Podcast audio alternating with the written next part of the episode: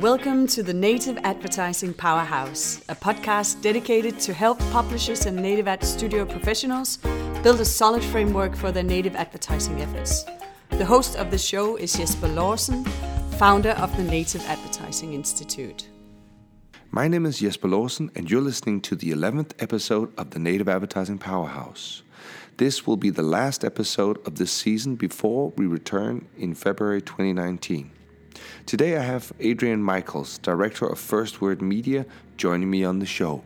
We're going to be talking about what branded content teams can learn from the newsroom. And remember, if you like what you hear, please drop us a review on iTunes or SoundCloud. Welcome on the show, Adrian. Thank you very much, Jesper. It's a real privilege to be here. Let's start by talking about you. Could you tell us about First Word Media, what the, what the company is, and, and what your role in the company is? Sure. I started First Word Media with my main business partner called Ross Cathcart, who came from a public relations background, and I'm a journalist. We started the company about five years ago now. And the genesis of the company was the thought that I had that marketing is evolving towards content marketing and advertisers are understanding that some of the traditional ways that they used to get in touch with audiences are not having the effect that they used to. Mm-hmm. Display advertising leads to banner blindness, and there are ad blockers everywhere. We see uh, a lack of effectiveness often now for traditional media outreach and public relations, simply because there are fewer journalists who have less time to write for you, write what you would like them to write, and people are not reading a lot of newspapers anymore anyway. And in the meantime, the digital revolution has opened up a whole new way of getting in touch with audiences. But it's about the production of very good material that people want to read or watch and share. And my view was that uh, the best people who are best placed to make engaging content are journalists, which was something that I'd spent 20 years getting good at. And uh, I knew a lot of people who were really good at doing that too and we thought we would start an agency up and offer our services to our clients. I'll give you a tiny bit of background about mm-hmm. me. Sure. Uh, I was at the Financial Times for 15 years as a desk editor, as a sub editor, mm-hmm. uh, and then I was a foreign correspondent. I was extremely lucky and privileged to do that. I had, uh, I always joke that I had two of the roughest gigs on earth. I was in New York for five years and then Milan for four years. Oh, poor thing. yeah, sounds terrible. It, right? It was really awful. Yeah. Uh, and then I moved back to London for the Telegraph newspaper, and I was the foreign editor of the Telegraph. I ran the uh, the foreign operations for both the Daily and the Sunday Telegraph, and for, and for the Telegraph website, and we put them all together in, as one operation at that time. Um, but as rele- of relevance to uh, this conversation as anything else is my last job at the Telegraph because I moved to the advertising department, and at that point, I don't think anybody senior editorial in what was known old-fashioned term as Fleet Street, which is the term for the big old fashioned British newspapers, even though there are no newspapers on Fleet Street anymore in London, they're still called Fleet Street, the main national papers. Mm. And I don't think anybody had, on the ed- editorial department who had been on those papers had moved to the advertising department until I did. And now, uh, pretty much every newspaper has senior editorial people in their advertising department. And the reason for that is because of the growth in demand for content from advertisers. So there are fantastically creative marketing and sales people in those advertising teams. Uh, but when it comes to the execution of content and the production skills that are required and the commissioning skills that are required and the editing skills that are required, unsurprisingly, those guys uh, don't really have those skills. So I ran a 40 person self contained newsroom on the Telegraph's advertising department. Wow. Uh, and uh, the Telegraph was way ahead of the game. It, it, wasn't really called native advertising then. I'm not sure. I don't think it had a name, but it, obviously we would all understand it as a rebirth of advertorial. Mm. And advertorial had a pretty dirty name but it became reborn as something much more creative and much more engaging and actually something that people really wanted to read. And the Telegraph started to have dedicated sales teams for native advertising, uh, probably, gosh, 2007, 2008, 10 years ago, I would say. Wow. I mean, 40 people in a, in a team like that eight or 10 years ago, that's pretty amazing. Yes. And well, I was going to say, don't forget that that doesn't include the salespeople who are dedicated to selling those materials. And it doesn't include the writers because we outsourced the writing to the experts in the particular field that we were covering. So these were desk editors, commissioning editors, sub editors, picture desk people, designers, web people, and SEO people, and all those sorts of people, and not the writers or the salespeople. and there were still 40 people.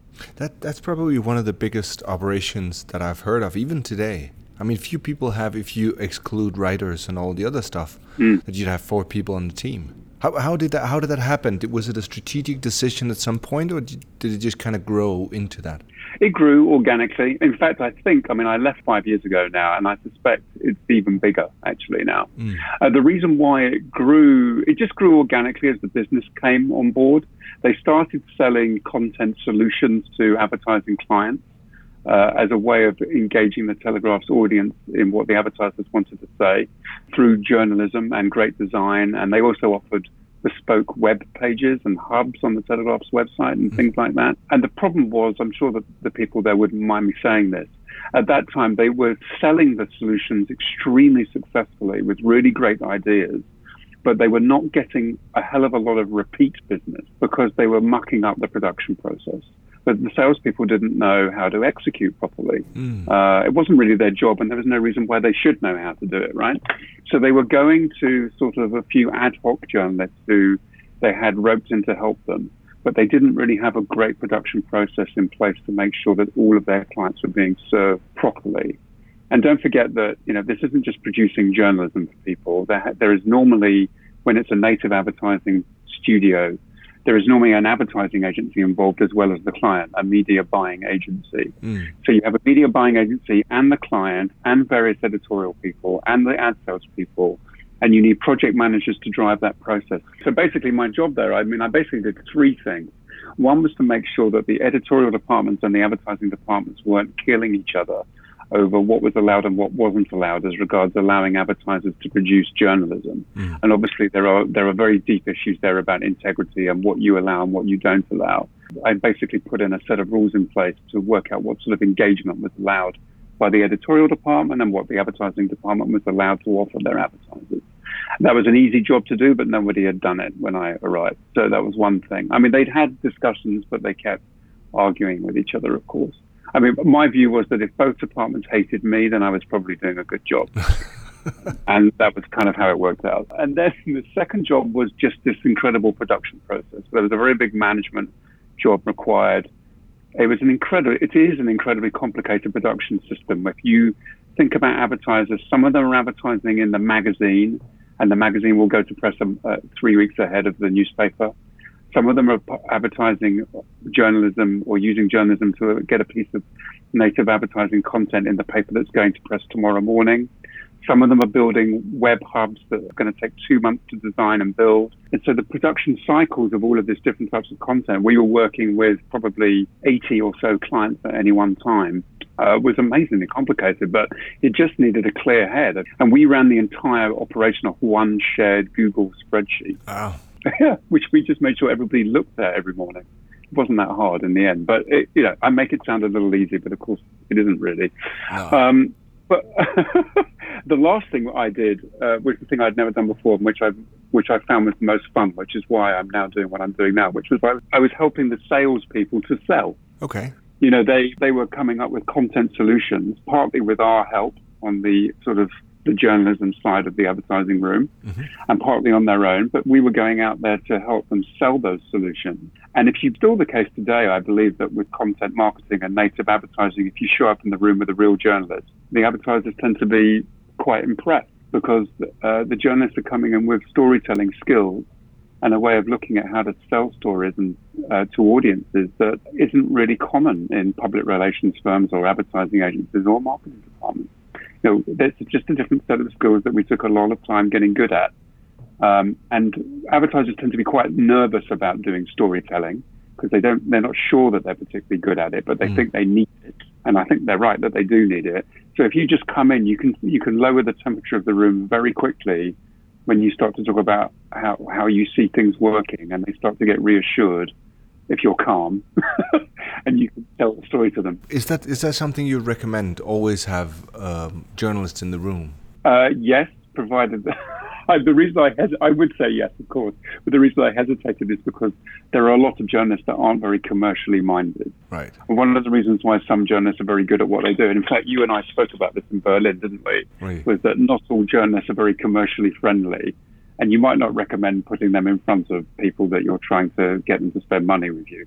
But um, slightly joking about it. But but if you go in with the right agenda, having good storytellers with you who are well behaved and know how to and know how to talk about what they're good at in ways, particularly in ways that advertisers understand, then that clearly would be a, a very good asset to have in the room. Right. I mean, I got good at it because I was I spent a long time with advertisers, listening to what they want and translating those marketing goals into editorial themes and watching the reaction on their faces to see if they were interested in what we were selling. Mm. Anyway, I should say after I did all of that, that's all that led to the birth of First Word. And First Word now goes out and sells all of these content solutions directly to clients. We still work for native advertising departments of media owners. As a subcontractor or? Yes, as a subcontractor. And we still, probably between 10 and 20% of our business comes from that. We still work with the Financial Times occasionally. We work with Dow Jones, you know, the Wall Street Journal mm-hmm. publisher. And we work with some others as well, some TV studios too. We can help them to sell ideas.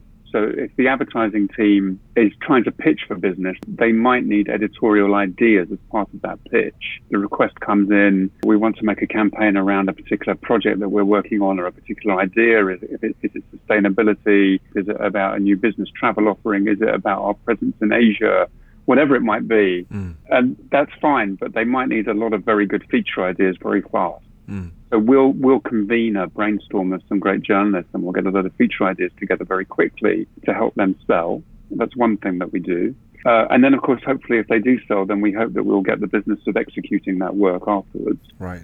So, so you're. I mean, we've had a lot of studios on the podcast uh, from various publishers. We've had uh, brands who've got who run their own native advertising operations like SAP. Your company kind of represents a third option, which is uh, using a content agency. Or, but how do you see this whole ecosystem evolving? Yeah, I, look, I mean, so if I say that 20% of our work is still native, sort of uh, white label, if you like, for media owners, mm-hmm. that means that the rest of our business is direct for clients. So I would say it's a mix. If you say that the brand studios for SAP and so on are doing their own thing, uh, they might be, but in most cases, they'll be outsourcing quite a bit of that work to agencies like mine anyway. Mm-hmm. Uh, you just may not hear about it. And so some companies do have the capabilities to do it all in house. Uh, but my experience is that many of them uh, either have too much content to do and they need to outsource some of it anyway, or they recognize that hiring a 40 person newsroom within their marketing department is an enormous undertaking mm. that's going to need a lot of management and it might be easier just to ask some experts to do it anyway. I do think on the content marketing side, I do think there are a lot of people who are offering content services as agencies now. You'll hear public relations firms talk about content all the time and advertising agencies. But I do think that uh, content has become a big word that they think they need to use. But actually, the newsroom mentality and rigor and skills required are rarer than you would think. So I see the ecosystem working as outsourcing skills that you don't have to people who, who are really good at it. Mm. It makes sense to find experts to help you rather than trying to replicate it yourself. We tend to work with the marketing departments of our clients. And in rare cases, the marketing departments do have journalists in them. Mm. And I think that is becoming less rare there's no doubt in my mind that you're seeing journalists joining marketing departments of companies now. But even one or two lone journalists is not enough to solve your content problem. Mm. I did say a lot of this at, at your terrific conference in Berlin that I hope that people who listen to me took away the message, which is just getting a journalist to write stuff for you is a tiny fraction of, the, of what you need to make really great content. Mm. So just doing good work, writing good stuff or making good videos is is only really a fraction of what's required. Because if you think about getting together a list of what it is that you're doing in the first place, which I call that newsroom mentality. And the mentality is we need to produce stuff that our audiences want to read or watch. And that isn't half the time, that is not what I want to tell them. It's what they want to hear from me. And the crucial difference between marketing and content marketing in that context is that marketing is what I want to tell you today content marketing is what do you want to hear from me today? Mm. And that's what a newspaper does brilliantly every day. And the, the analogy I always use is if you imagine if you're the features editor of a newspaper and you have eight features to produce for tomorrow's paper, mm-hmm. the feature writers have offered you stories, and there is probably no chance that your eight features will have more than a couple of those from the list of feature writer offerings. Mm. And the other six stories will be what did our competitors write about yesterday? Who did the editor have dinner with last night and something interesting came up? Uh, what's going on in the world? What are our readers writing to us about and they're interested in? What are people clicking in online? Mm. And that is what makes the feature list interesting for the readers tomorrow. And the same goes for a content campaign for a company. That once you've established what people want to read or watch, then you can introduce your marketing messages and the other interesting things. But it has to be that way around and not and not product led or marketing idea led first. Does, does that make sense? It does. Um, I remember talking about Berlin. You said that that native advertising is not advertising; it's it's journalism. Right. Uh, so I, I guess that ties into some of what you're saying now. But could you elaborate a little on on this phrase? Yeah, and so if you unpick that, if you unpick the word journalism, that's what I'm saying. So journalism isn't to the outside world. Journalism means reporting and writing, mm. but to me, journalism means reporting and writing and newsroom mentality, which is what do we write about? What do our audiences want to read? Because I've got to sell it to you. Mm. There's no point in just writing stuff that nobody wants to read, right? There's no point in making videos that nobody wants to watch. So it's not just perfect execution of an idea. It has to be perfect execution of an idea that you know will fly. So that's journalism.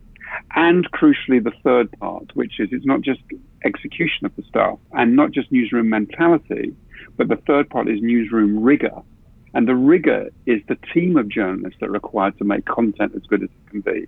And that's also something that doesn't exist in native advertising departments very often or in marketing departments. And by rigor, I mean, journalists need to be commissioned by journalists. Journalists need to be edited by journalists. Journalists need to be sub-edited by journalists. You have to put the headlines on. You have to put the sub-headlines on.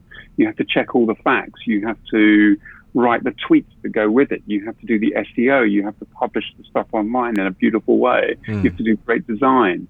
That's all journalism. So journalism is not just I wrote something. Journalism is the newsroom mentality and rigor as well. And, and going back to Berlin, uh, but a nice image for everybody to think of because it's easy for people outside journalism to remember this. If you think about the list of credits at the end of a movie, there are hundreds of jobs on that list. And it's not just the actors in the movie or the director's name. There are gaffers and grips and costume designers and continuity people and lighting people and sound people and engineers. And there are hundreds of jobs. You have no idea what they do, Jesper, mm. nor do I. But you assume that if they weren't working on that movie, the movie would not be very good. Yeah. And the same goes for newspapers, and the same goes for content, and the same goes for video studios. But I'd actually argue that you know that native advertising or, or brand journalism, whatever you want to call it, is has the opportunity to be, to have even more rigor than journalism just for the fact that there are more money in native advertising usually where you know most newsroom throughout the world have been experiencing cut downs for you know years and years now. And then on the other hand, you'll have you know big brands. For example, as I said before, we had SAP in the room. So obviously, SAP is working with quite different budgets than than, than most newspapers. So you, you potentially, if you put your mind to it, you would have the budget to to have this rigor even more extensively than than publishers. I absolutely agree. I mean, one of the attractions for me when I moved to the advertising side of the Telegraph in London, and again why I stayed in what I was doing because I was enjoying it so much and hence founded the agency that we're talking about today as well is because of the budget. There is a massive and growing demand for journalism outside there. Branded content is growing hugely, as you know very mm. well. And so that's a very interesting thought for journalists that sit in newsrooms because it feels like the exact opposite that they are there, they are being subject to huge budget cuts, uh, a business model that is really, really challenging right now and every now and again there are redundancies and job and job cuts and everything else. Right. But on the branded side, it, there's growth, tremendous growth, and that coming that's coming from demand because advertisers are understanding quickly that it's a beautiful way to talk to your audiences on a regular basis with things that they want to uh, read and share and enjoy, and therefore there is budget. That means normally better writers, better photography, better design, great web pages and some of the most exciting projects in journalism today are undoubtedly being driven by brands. So you can see examples from that all over the place. Yeah. Even though you feel that, that native advertising is is journalism to some extent, you also uh, made a point at Native Advertising Days in Berlin in November that, that native advertising and journalism differs in different ways. You, you came up with six ways. Um, could you share some of those? Yes, absolutely. I want to say that I, I really felt duty bound to say that because if you just talk to advertising and marketing people about best practice in journalism, uh, although that's very useful to them, I suspect that a lot of them would sit there and think, well, that's great, but you know, I have all of these other people to satisfy. We can't really go out and do 100% editorial integrity, amazing investigative reporting, and expect advertisers to pay, pay for it when it's going to be off message. And they've got bosses that are paying for these advertising campaigns, and uh, and they're not going to like what we've gone on, we've gone and done. And in fact, I remember you asked me about that, didn't you? Mm. About can you actually do investigative reporting and things that people also again assume is that's one of the things that people think about when they're thinking about journalism more than anything else. And so we did a lot of thinking this year actually about what the differences are because we we tend to tell our clients truthfully I think that we do our very best to make sure that what we produce for them is fit to print in the Financial Times tomorrow morning. And in other words, that's what we put in all this tremendous amount of skill and work and extra reporting and all the checking and the rigor that we just talked about. But the truth is, of course, as everybody knows, that it's still paid for by an advertiser. And so there are crucial differences. And so we did sort of try and tease those out. And they're important to recognize so that you can build them into your production process mm. And make sure that you're putting the newsroom, newsroom best skills and practice together with what is different in native advertising. So the first thing to point out is that native advertising and branded content tends to be constructive. Oh, I think that's a really important point because I also think it's something that newspapers are missing out on. Newspapers, as we all know, tend to sell bad news. Bad news sells more newspapers than good news. And I think journalists tend to get wrapped up in that. They're always looking for things that are going wrong mm. as a way to sell newspapers. The same goes for, I'm talking, when I say newspapers, I'm using shorthand for all media outlets. The same goes for broadcast as well, TV and radio. But branded advertisers, apart from the fact that they don't really want to associate their name with negativity, and I think that's a sort of commercial imperative that we can all respect. They understand actually that readers really want to read constructive contributions to problems, and they want people to be a bit more optimistic about what to do about issues. And newspapers have stopped writing what you might call soft business features they only tend to write about the news today, and they don't have the space and the time and the resources to write analysis, to have columns of opinion about new regulations or new things that are going on, mm-hmm. to take a step back and contribute to a debate in a meaningful way. And a very good example of that, uh, again, slightly dry, but I think your listeners will understand this. GDPR, the very big privacy regulation that came out this year, right. we all had our email inboxes full of consent forms. We want to continue sending you spam do you want to carry on receiving it? And everybody read stuff online about your inbox is full of rubbish that you don't want. Companies have had to spend millions of dollars organizing themselves for this new regulation, and, it, and it's a real pain in the backside. It's yet another piece of regulation from Brussels that nobody needs. Amazon has had to hire hundreds of people to comply with it, etc., etc., etc. The tone was completely negative and made everybody think it was awful. Mm. But actually, GDPR is an amazing thing. It's the first time for 20 years that we've tried to regulate how you can value and monetize data about you and sell it to companies because it's valuable. And, you, and in return, the companies have to demonstrate now to you what you get in return for your data. If you give us this data, we will give you better experiences, nicer ideas to think about, discounts on this, that, and the other. We can put you in touch with other people who are going to help you specifically about the things that you want but there is a cost, and the cost is this your, your privacy. So you need to understand that. So it's a great opportunity for companies to reframe the relationship that they have with their customers.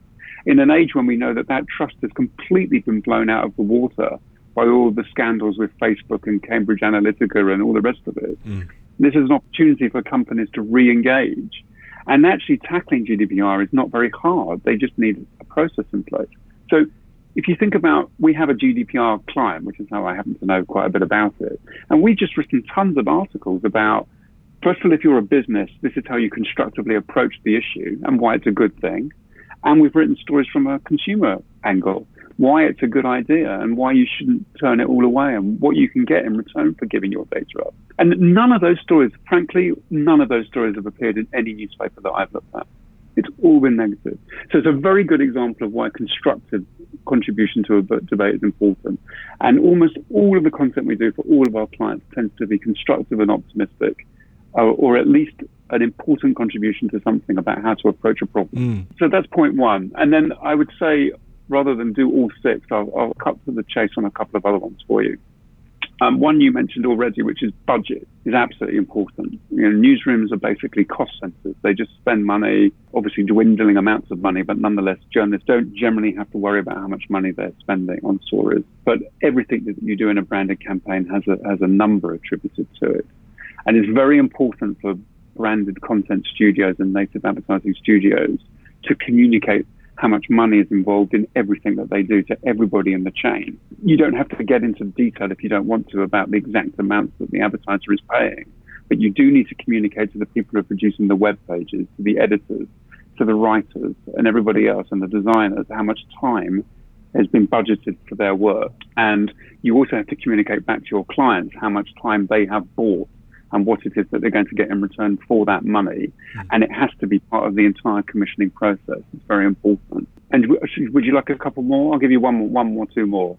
Um, I think that when companies are paying for journalism, they often don't understand that we have to save them from themselves. Sometimes their instincts are to say things in public that editors and writers are much better at telling them you don't really want to say or do that. It's not okay to just go off and sell this product at this time in this environment. You need to think about how it's going to be seen by your audience. Those skills are the same if you were coming to an advertising advisor or a public relations advisor, it would be the same thing. But branded studios and native advertising studios have to wear that advisory hat mm. just as much as just as much as those external communications consultants do as well. Uh, and I give an example of a client who uh, was writing about the availability of terrorism insurance uh, in the wake of the attacks on Westminster Bridge in London uh, a couple of years ago. Mm-hmm. Uh, it's a very important thing, terrorism insurance. It keeps commerce going and it allows people to hedge against risk so that they can carry on doing their businesses. And we wrote a piece for them. This is an insurance company. Um, but uh, the client hadn't understood that any piece of that nature needs to start with condolences to the people who lost their lives mm. and attribute the work of the emergency services and all these other things that anybody would naturally think about doing. But if you get a little carried away, you don't want the piece to come off as, well, that's all very well, but I've got a great product for you, is not going to be the right tone. Right. And just a couple of other quick ones then. So there are also obviously things that you can't talk about. So you have to make sure that your clients' wishes are respected. They normally don't want to talk about their competitors. It's sort of obvious. But there are often sometimes other things that only in conversation with them, when you deep dive, you find out that they don't really want to talk about certain things at certain times. That's important for the content. And the last thing is the most important of all, really, which is about planning. There are so many people involved in content campaigns that are not involved in writing content in the editorial departments of newspapers. You know, there are the people who have to sign off. The stakeholders are senior executives, budget holders, advertising people, mm. marketing people, and everybody has to get to the start gate at the same time, right? Which means you have to really work hard on the commissioning and planning process. We do a lot more essay plans for people. This is what the video is going to look like. These are the points it's actually going to cover off in detail. Right. This is what this piece is going to say. These are the pictures we're going to take. All that sort of stuff. Everybody has to sign it all off because they can't visualize it in the way that journalists can visualize it. Just journalists are just used to working very fast, and a single line on a news list can be translated in, in a journalist's head to a page in the newspaper, they know what the page is going to look like. But it's obviously not true for your clients who have got other jobs to do and they're skilled at a lot of other things, but they can't see they can't see a line in the newspaper as a big story. You have to explain what it's going to look like for them. Right, but how do you bring those two worlds together? You have journalists on one side. Even I mean, we're talking about journalists who are okay with working for brands, obviously. Yes. But they, it's not in their DNA to take all these concerns into consideration. And then on the other hand you'll have brands who need to cut the journalists a little more slack. You know, they can't control everything in the way they would with a traditional ad, for example. No. So how do you how do you bring these two worlds together? Um, it's a very good question, and I think that's sort of like that's the whole nub of the operation in a way. It sort of boils down to three or four things to me, uh, but they but it's sort of all contained in that last point, which is planning. Mm. and who you talk to and how you get them involved. So to, more, to make them feel comfortable with the process of what you're doing, we tend to start with new clients by doing a series of uh, what I call them speed dates. I mean, obviously, we're not trying to go on a date with people, but the, the concept is the same, which is that you sit down with senior executives at your clients and you get them one at a time to talk to you about what's big in their world. Right. So that what's going on in their world, what they what's important to them and what's keeping them awake at night and what's what's coming down the pipe for them over the next six months is going to be adequately reflected in the story list of ideas that you send back to that client. So it creates buy-in from their executive team about the, the things that the content is going to approach. So that's one. The other thing about creating greater buy-in at clients is making sure that everybody is covered off. Everybody who's paying for it has got something for them in it. And again, that comes down to what we call that pillars of content. It's all very well writing about a new product. You've got a new wine that you're launching next month, and you can only write about that wine. Everybody wants to write about the wine.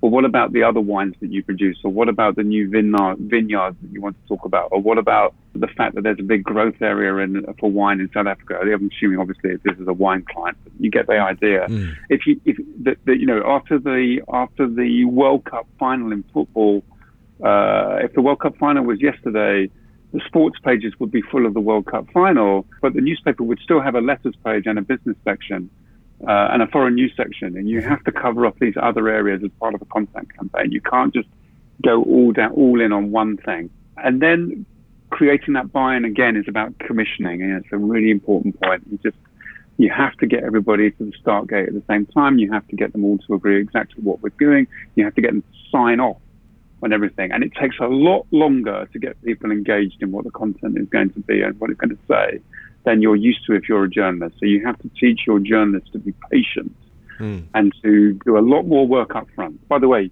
you were talking about the ecosystem earlier. Right. And a very important thing that I wanted to say was that a lot of this stuff comes full circle. You know, we go to our clients and try to persuade them sometimes and say, you don't need to do a native campaign with a media owner necessarily if you've got your own website and you just need the skills to produce the stuff. The media owner is a good conduit to an audience, hmm. but at the same time, you could just do it for yourself, right? That's that's kind of a lot of our, our pitches like that. But actually, once you've created that cam- that content, and to your point just now, you can then take that content and use it as part of the native campaign. Of course you can. It's a good and easy way to get to the audiences of those media owners. We do that with a lot of clients. We've made a lot of video in the last year for Intesa Sanpaolo, which is Italy's biggest retail bank. And if you go to the Financial Times' homepage last week, you would have seen traffic drivers on the homepage driving you to those videos that we've made for Intesa. So essentially, they're having a sort of it's sort of part display and part native campaign with the FT on the back of videos that we made with them, but for their own sites. So it's sort of come full circle. Yeah, and it, it kind of ties into the uh, the ancient uh, credo of journalism about showing it, not telling it. Oh, completely, yeah. So you instead of going out and, and saying an ad, so we're incredibly sustainable or working with sustainability, you actually just go out and show how you do it, how you're actually living it. Absolutely, no, it's so true. And I'm sorry if sort of tractors and sustainability is a little bit boring and not as sexy as fast cars or uh, amazing clothes. But but these messages are much harder to bring out, and actually they're sort of tailor made for content in a way, aren't they? I think that you know you can have great travel content and luxury goods content, but actually a lot of that stuff is still very very good for old school display. It, exactly your point. Show a lovely picture, and you don't need a lot of words. Right. But on issues like sustainability, you absolutely have to tell a story. But, but I think it kind of touches on one of the hardest part, you know, when you talk to brands or you talk to studios doing this, is about coming up with, with stories, right? So we do different kinds of research, both in the uh, on native advertising in the news media industry and in the magazine industry. And one of the hardest parts for publishers are getting or convincing brands to tell real stories, but also to find engaging stories with the brands. And so this is like sustainability is a good example of something that, you know, where there are a lot of good stories. The same could go for a the annual report of a company.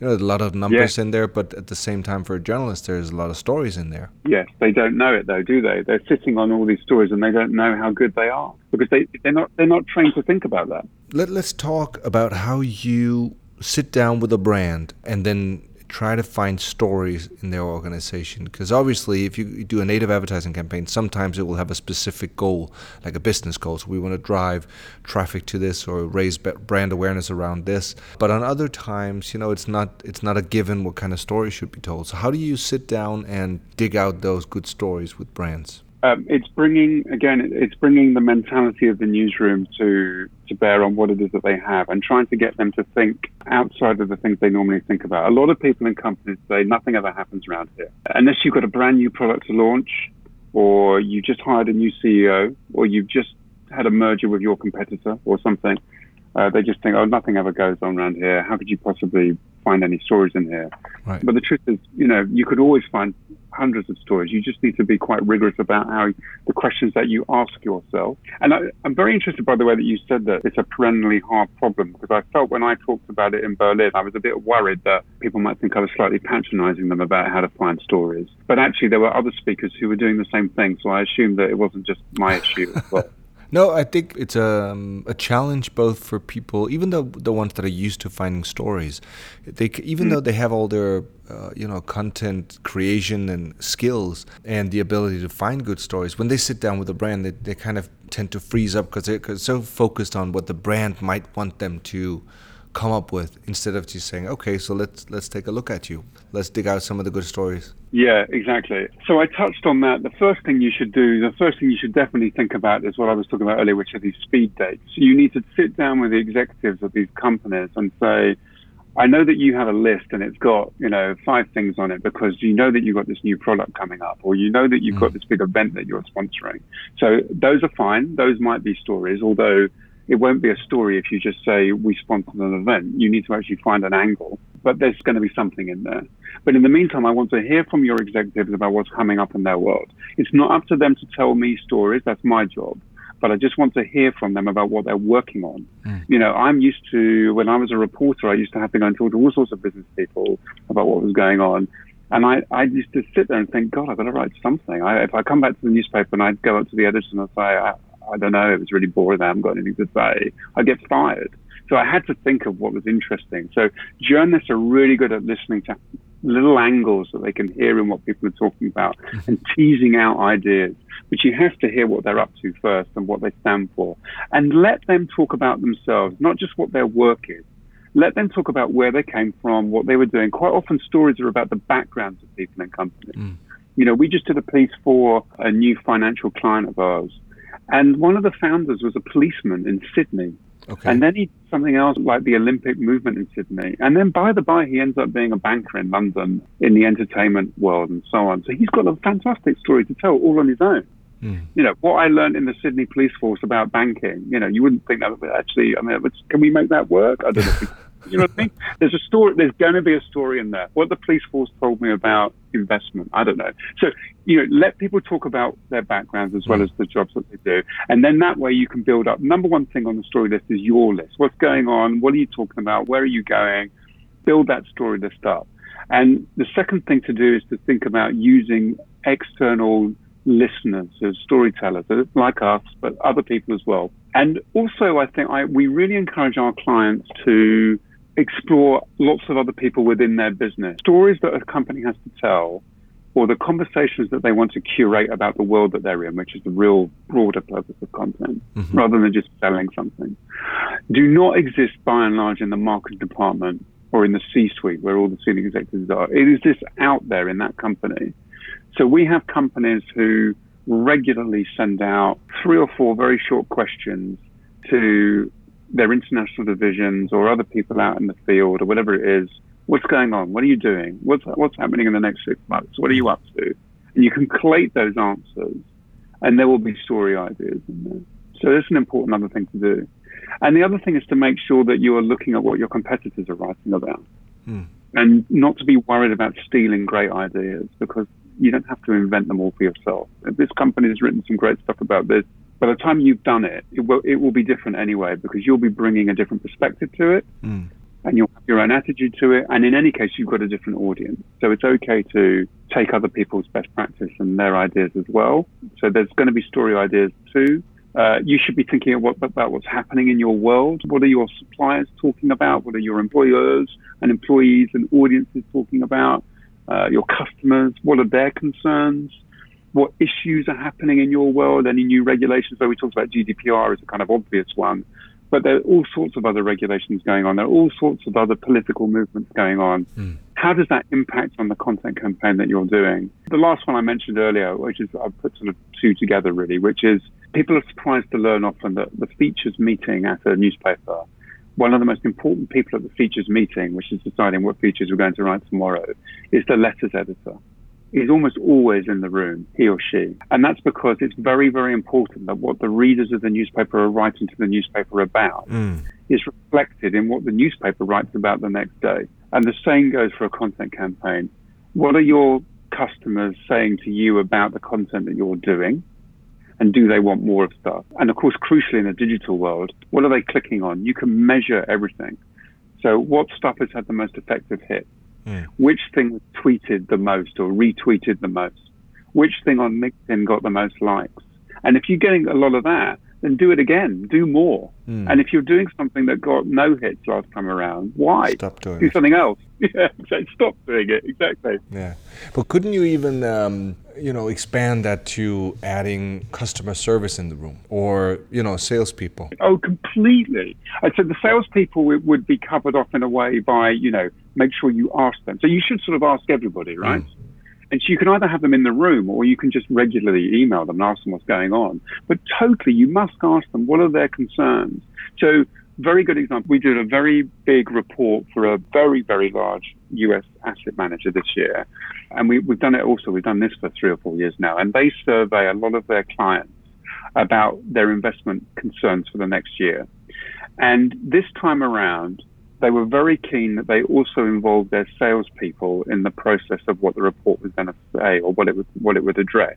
Mm. And the reason for that was because they asked their salespeople specifically, "What are your clients worried about?" So don't just leave it to us to ask them. Why don't you tell us first what you really would like to see? This report, which is a piece of content marketing, mm.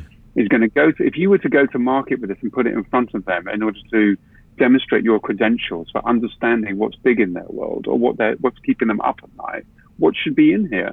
And the salespeople absolutely contributed a load of ideas for the sorts of questions that we should talk about, which went beyond the things that we had been talking about for the previous two years, mm. two or three years. So extremely important to get that to do that. So that's a very good idea. Mm. And the point is, it's all measurable, right, in the digital world. Yeah, that's good and potentially bad, of course, if if they don't respond to it. But uh, but at least you learn something. Yeah. Another thing that we'd like to learn is what's going on at First Word. Uh, let's say in the next uh, couple of months. What are we going to see from you guys? Uh, gosh, well, you know, so much of it's confidential. when it comes out, um, half the time we're not allowed to talk about it. I must say, but um, we've just been commissioned to write a speech for a big governance conference to do with sustainability. Oddly enough. Um, mm-hmm climate change is a big thing with us. We've been doing a lot of stuff on climate change, and uh, we've got a new client who's asked us to write about stuff which is a, an angle on climate change I haven't seen recently, which is sadly that a lot of it is already happening and it's too late. So, in which case, why don't we actually start to think about what adaptations the, the planet needs to address the fact that it's already going to be heated up? Mm. So there's a whole about adaptation and adaptability. We're doing some speeches on that. Uh, we've done some beautiful stuff on uh, some Swiss watches lately and how they're coming up. But um, the most important thing for us, as I suppose, the best way to answer that question is that we are talking to all sorts of people in expanding our continental European presence lately. And one of the reasons for that is because we, we don't just write the stuff, we do a lot of stuff where we give them what I call sort of Anglo Saxon business journalism for their English output. So a lot of international companies, obviously, unfortunately for them, the language of the internet is English, which is obviously our advantage and their disadvantage. And right. and however good their English is, and however well it's spell checked and the grammar is okay, it isn't what an English speaking audience will expect to read, as you understand well. Um, and so in many many cases, we just end up basically rewriting completely from top to bottom stuff that was generated in a foreign language to start with. Uh, and we might translate it for them, we might write it from scratch. And we found that, uh, obviously, given that it's all sort of XFT type people, they're very obviously and rightly so trusting of the work that we do, and they just sort of could you redo our entire corporate website, please? So, um, so we've been doing quite a bit of that, and mm. at the hmm. same time, generating content ideas for them as well. So we've had a, quite a lot of work in that in that area. So make sure that you uh, put together a blog post for our blog once you have some of that stuff out there that we can actually see. Absolutely, I will. Adrian, I want to thank you so much for taking time out to be on this podcast. There's been a lot of good insights on how to come up with good stories, how to make the collaboration with uh, the brands and the journalists uh, work. So I'm sure the listeners are going to be thrilled once this comes out. Thank you so much for being here. It's been a real pleasure, and thanks very, very much for your time. And, and have a terrific Christmas and New Year. Thank you. You too. Cheers. Thanks. Bye bye. And for our listeners, if you like what you've heard, please drop us a review on iTunes or SoundCloud. And while you're there, make sure you subscribe. We're also available on Pocket Cast and Stitcher, where you can find all the episodes of this season.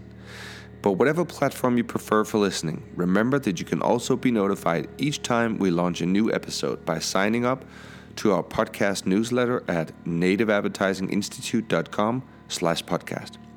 That's all for now, folks. See you in February 2019 when we're back with the second season of the Native Advertising Powerhouse podcast.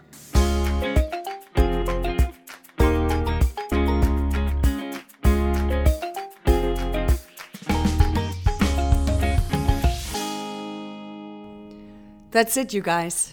Remember to subscribe to the Native Advertising Powerhouse podcast on iTunes or SoundCloud.